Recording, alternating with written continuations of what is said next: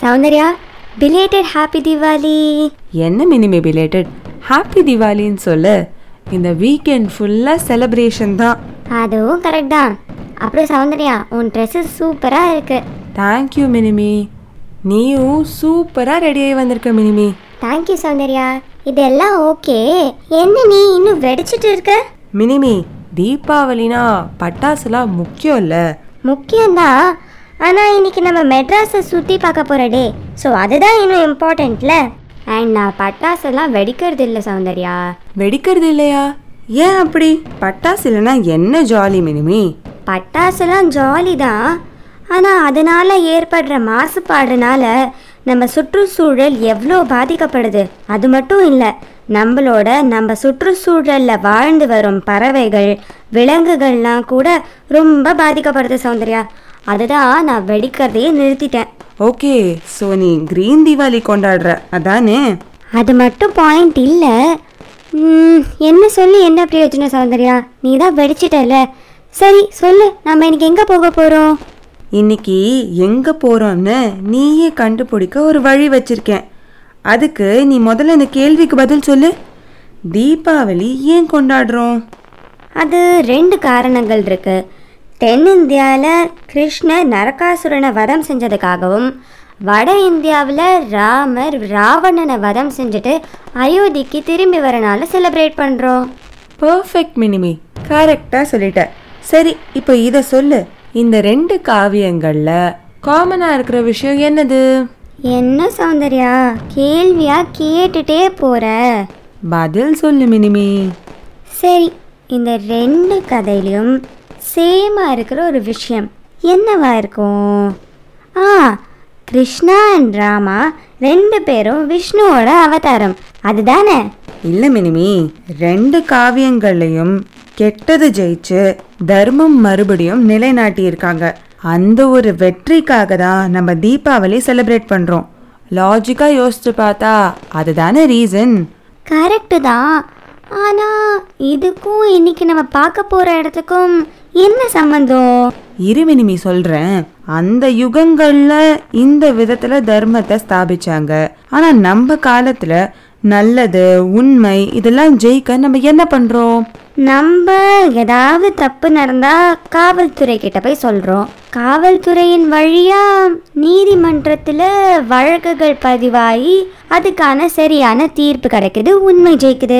Exactly எல்லாரும் நீதி ஜெயிக்கிறதுக்காக போகிற நீதிமன்றம் மெட்ராஸ் ஹைகோர்ட் தான் இன்னைக்கு நம்ம போக போற இடம். ஓஹோ சூப்பர் சௌந்தர்யா. அப்ப கிளம்பலாமா? வா மினிமி கிளம்பலாம். பேஷ் பேஷ் ரொம்ப நல்லா இருக்கு.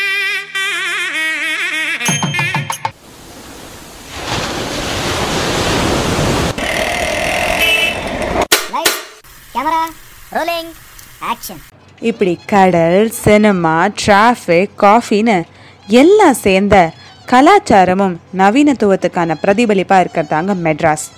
அதோட அதோட கதையும் தெரிஞ்சுக்கிட்டா? ஆமாங்க. நான் நம்ம ஊரோட கதையை தெரிஞ்சுக்க ரெடி நீங்கள் ரெடியா வாங்க. மெட்ராஸை சுற்றி பார்க்கலாம்.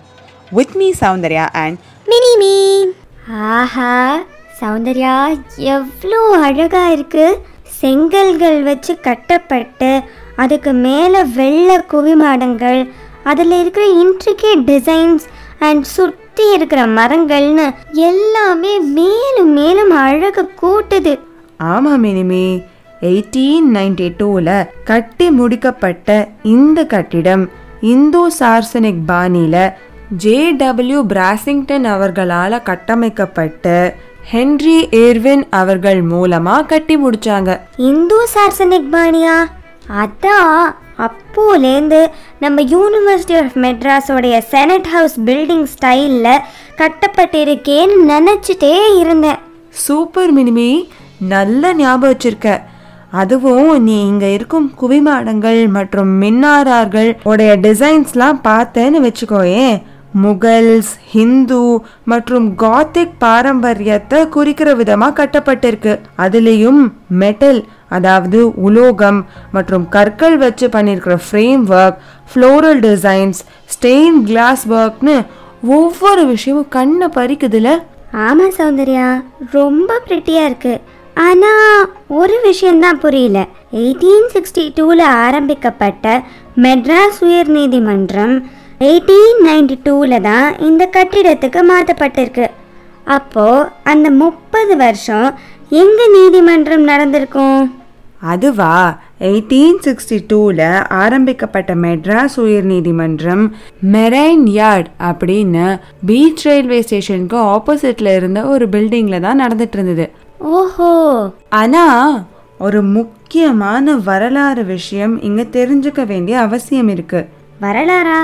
எதை பற்றி சொல்கிற என்னதான் எயிட்டீன் சிக்ஸ்டி டூவில் ஆரம்பிக்கப்பட்டிருந்தாலும் இந்த மாதிரி ஒரு அமைப்பு உருவாக்குறதுக்கு ஆங்கிலேயர்கள் அதுக்கான விதையை மெட்ராஸ்க்கு வந்தப்பவே விதைச்சிட்டாங்க. அதாவது இரநூறு வருஷம் பழமையான வரலாறு இருக்குன்னு சொல்ல வரியா? ஆமாம் மினிமி. சரி அப்போ என்ன நடந்தது? கதை சொல்லு. ஒரு சின்ன பிரேக் எடுத்துட்டு சொல்லலாமா? சரி வா அங்கே ஒரு காஃபி கடை தெரியுது. அங்கே போய் ஒரு காஃபி குடிச்சிட்டு அதுக்கப்புறம் சொல்லு. ஓகே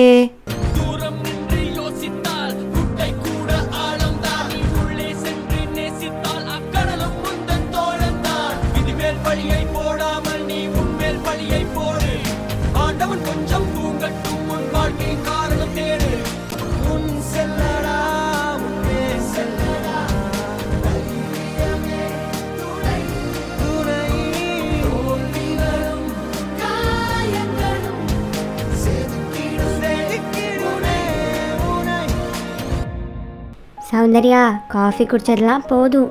வெதர் வேற மாறிட்டே வருது. கொஞ்சம் கதையை சொல்றியா? சரி சொல்லிடுறேன். சிக்ஸ்டீன் ஹண்ட்ரட் வரைக்கும் வெளிநாடுகளின் இன்ஃப்ளூவன்ஸ் அதிகமாக இல்லாத நீதிமுறைகள் தான் நம்ம செயல்படுத்திட்டு வந்தோம். ஆனால் சிக்ஸ்டீன் ஹண்ட்ரடில் இந்தியாவுக்கு வந்த பிரிட்டிஷ்க்கு கொடுத்த முதல் சார்ட்டர் அதாவது தேர்ட்டியத் டிசம்பர் சிக்ஸ்டீன் ஹண்ட்ரட் அன்னைக்கு கொடுக்கப்பட்ட பட்டயம்ல கிழக்கிந்திய கம்பெனியை எதிர்க்கும் குற்றவாளிகளுக்கு தண்டனை வழங்கும் அதிகாரத்தை குவீன் எலிசபெத் ஒன்னுடைய தலைமையில் வழங்கப்பட்டது. அதிகாரம் கொடுத்தாங்களா? அப்போ இங்கே ஆட்சி புரிஞ்சவங்க? அவங்க கிட்டலாம் பெர்மிஷன் வாங்க வேண்டாமா? பர்மிஷன்லாம் எதுவும் வாங்கலை மினிமி. அவங்களோட அதிகாரத்தை நிலைநாட்டணும் அப்படின்னு தான் முயற்சி செஞ்சாங்க. சரி அதுக்கப்புறம்? அதுக்கப்புறம் நம்ம மெட்ராஸில் புனித ஜார்ஜ் கோட்டையெல்லாம் கட்டி முடிச்சப்புறம் ஒரு விதமான அதிகாரம் கிடைச்சப்புறம் இன்னொரு பட்டயம் வழங்கப்பட்டு அதில் தான் சவுல்ட்ரி நீதிமன்றம் அப்படிங்கிற ஒரு புது நீதிமுறையை துவங்கினாங்க. அண்ட் இந்த சவுல்ட்ரி நீதிமன்றம் மூலமாக சிறு சிவில் மற்றும் கிரிமினல் வழக்குகளை விசாரிக்கலாம் அப்படின்னும் அதிகாரம் கொடுத்து முடிவு செஞ்சாங்க. ஆனால் ஆங்கிலேயர்களுக்கிடையே ஏற்பட்ட பெரிய வழக்குகளை விசாரிக்க சவுல்ட்ரி நீதிமன்றத்துக்கு தகுதி இல்லை அப்படின்னு உணர்ந்து மற்றும் வரும் வழக்குகளை விசாரிக்கும் முறைகளை அவங்களுடைய சட்டங்கள் படி விசாரிக்க முடியுமா நடத்த முடியுமா அப்படின்னு ஒரு சந்தேகம் இருந்ததால இன்னொரு சார்ட்டர் அதாவது பட்டயத்தை கிங் சார்ல்ஸ் டூ அவர்களுடைய தலைமையில் வழங்கினாங்க. அண்ட் இதுபடி இங்கிலாண்டோடைய சட்டங்களை பேஸ் பண்ணி வழக்குகளை நடத்தலாம் அப்படின்னு ஒரு அதிகாரத்தை கொடுத்தாங்க. அதிகாரம் கொடுத்தாங்க ஆட்சி புரிஞ்சாங்க எல்லாம் ஓகே சௌந்தர்யா. அப்போ இந்தியர்களுக்கு எப்படி நீதி வழங்கினாங்க? இந்தியர்களுக்கு குறிப்பிட்ட காலம் வரைக்கும் அங்க அதிகாரத்துல இருந்த நாயக்குகள் மூலியமா வழக்குகளை நடத்தி வந்தாங்க. ஆனா ஆங்கிலேயர்கள் முழு அதிகாரத்தையும் அடைஞ்சப்புறம் அவங்களோட நீதிமன்றத்திலேயே இந்தியர்களுடைய வழக்குகளையும் விசாரிக்க ஆரம்பிச்சாங்க. இப்போ புரிஞ்சுது. அதுக்கப்புறம்? அடுத்தபடியா மார்ச் சிக்ஸ்டீன் செவன்டி எயிட்ல புதுவித நீதிமன்றத்துக்கான ஆரம்பமா இன்னொரு பட்டயம் கிங் சார்ல்ஸ் டூ அவர்களுடைய தலைமையில ஸ்ட்ரேன்ஷம் மாஸ்டர் அவர்கள் நம்ம மெட்ராஸோடைய ஆளுநராக இருந்தப்போ வழங்கினாங்க. அண்ட் இந்த பட்டயம் மூலமாக தான் கோர்ட் ஆஃப் ஜுடிகேச்சர் அதாவது நீதி வழங்கும் முறை மன்றம் அப்படின்னு ஒன்று உருவாச்சு.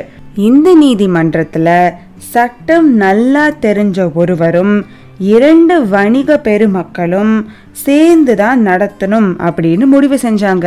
அந்த வகையில் சட்டம் தெரிஞ்ச மேதையா ஜட்ஜ் அட்வொகேட் அப்படின்னு அழைச்சு இங்க முதல்ல நியமிக்கப்பட்டவர் சர் ஜான் பிக்ஸ் தான். சரி சௌந்தர்யா இவ்வளோ விதங்கள் இவ்வளோ பட்டயங்கள் ஒரே குழப்பமா இருக்கு.